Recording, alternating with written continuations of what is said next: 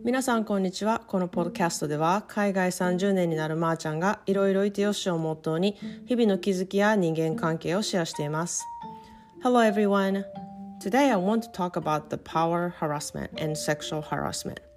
I know it's kind of deep, but I don't know how many of you have experienced these. But when I was in early 20s, I have experienced several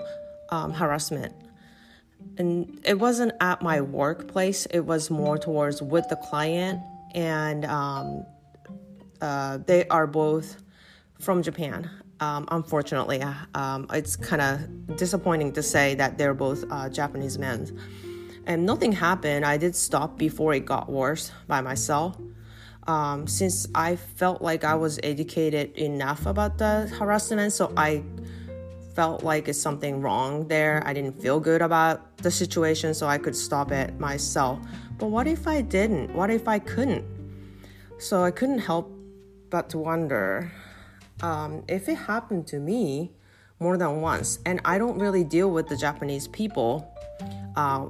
through work that much, but I, it happened to me twice already. So, how many other people have experienced this?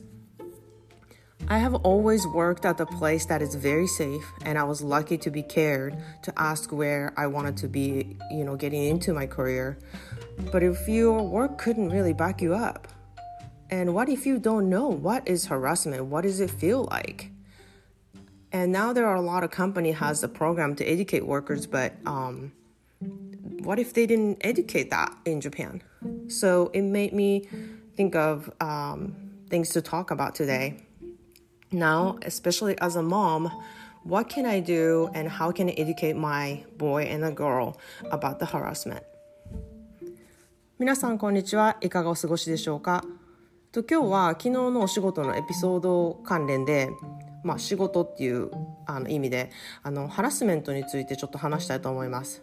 えっと、ちょっとディープな話になるんですけれども先日私のお友達でイラストレーターをしているあのひでかちゃんがやっているあの秀香製作室っていうポッドキャストがあるんですね。でそれの中で秀香ちゃんがパワハラを受けてたことの話のエピソードがあってなんかもう私は聞いてて腹渡がもう煮えくり返って聞いた後すぐに秀香ちゃんにあの連絡取ったんですね。で秀香ちゃんなんか今からでも遅くないからもう私が告訴してあげるとか言ってすごい熱く男前な声をかけてしてしまったんですけれどもでもまあ彼女はあのパワハラをしていたその上司は44歳の若さで亡くなってるから今から同行できへんねみたいなことも言ってたりとかあとまあひでかちゃんもポッドキャストで言えるくらい大丈夫になったってことなんでこうまあ私も話しているうちにちょっと気持ちが落ち着いたんですけれどももう私の中では誰々さんと誰々さんの弁護士に連絡取って何とかやってもらおうみたいなが頭にもあったんですね。で、まあ、そんな中でこう私の中で眠っていた昔のいろんなことがふつふつとあの上昇してですねあこれはちょっとポッドキャストで話そうって思ったんですねでそれをちょっと今日は話そうと思うんですけれども私はこう大学に出てから今まであのアメリカの会社でずっと働いてるんですけれども、まあ、ずっとって言ってもあのいろんな会社を転々とはしてるんですけど全部アメリカの会社なんですね。で上司とか同僚とか職場にはすごく恵まれてて今でも仲良しな同僚とか上司がたくさんいますあの辞めた後でもずっとつながってるっていう人がずっといてて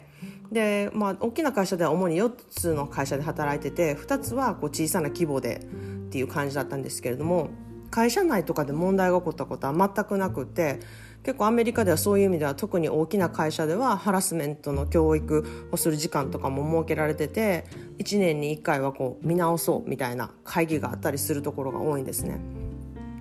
だけど私があったハラスメントはアメリカの会社で働いた時の相手側のお客さんってなる人が日本の会社の人だったり日本人日本から来た日本人とのやり取りみたいなそういうところでどちらもあの私が20代の頃にあったハラスメントはその日本人の方だったんですねでちょっと会社名とかは言えないんですけれども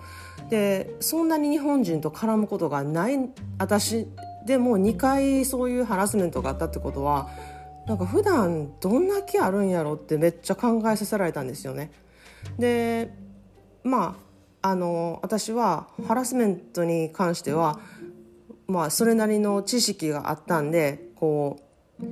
う大変なことになる前に自分でストップをできたっていうところが、まあ、大き大きくあのなんていうか防げたっていうところが多分大きかったと思うんですけれども、まあ、あれが防げなかったらどうなってたんだろうってやっぱり考えてしまうんですよね。でまあきっかけというかあのその相手側のお客さんの人からなんかやっぱり日本人でこういう業界にいる人には少ないし私も若かったってこともあるんでなんか私という人材はうちの会社にいてくれたらすごい必要だみたいなことをすごい言われて、まあ、食事に行こうみたいなことで誘われたんですね。ででもそういう食事に行ってもなんかそんなポジションの話は全くなくってなんかこう自分でもなんかここの場にいるの嫌やなって思ってきたんですよなんかこう自分の中での勘ですよねなんかここれなんか嫌な感じやなみたいな多分そういうのってみんなあると思うんですよなんか嫌な感じみたいな。でそのこの場をとりあえず去らないとなってここちょっと出たいなと思ったんですよ。でまあ、そういうあの自分の持ってる勘みたいなところは従った方がいいって結構私はずっと思ってる方なんで、まあ、その場をうまくあの幸いしのげたんですけれどもそこでやっぱり屈辱感とかも感じたしなんか私なんでそんな誘いに乗ったんやろって思って自分のことをすごいバカに思えてしょうがなかったしなんかそのイライラした気持ちというかなんなん？あの人みたいな今度怒りになってきてなんかそれを何とかしたいと思ってそんな人がこれからクライアントとしていることがすごい嫌だったんであの会社外のことだったんですけれども私上司にちょっとそういうことがあったんですよっていう話をしたんですね軽く。ででもそしたらその上司はそれ完全にハラスメントやからあの対処しないとダメよってすごく言われたんですね。なんか黙ってたらダメよってすごく言われたんですよ。であそうなんやって。私は別に何をするっていうわけでもなかったしなんか何かされたわけでもなかったからあの別にそんなに真剣には捉えてなかったんですけれども彼女はそこでなんか行動をあなたが起こさないとダメよっていうことをすごく言われたんですね。でそこで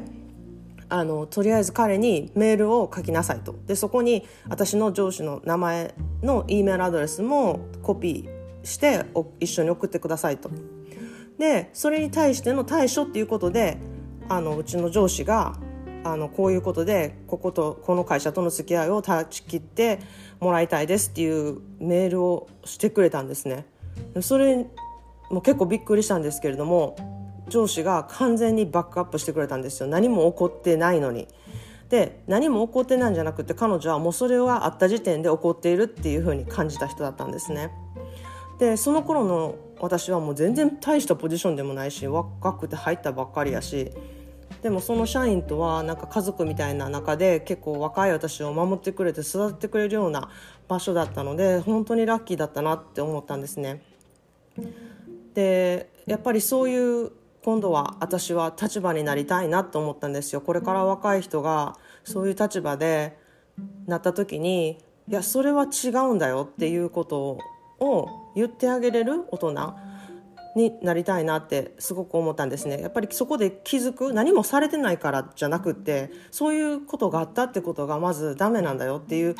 そうあのことの言葉があってから私はやっぱりダメなんやそういうことをなんか言わないとダメなんやっていう気づきになったんですね。でもそこであの上司が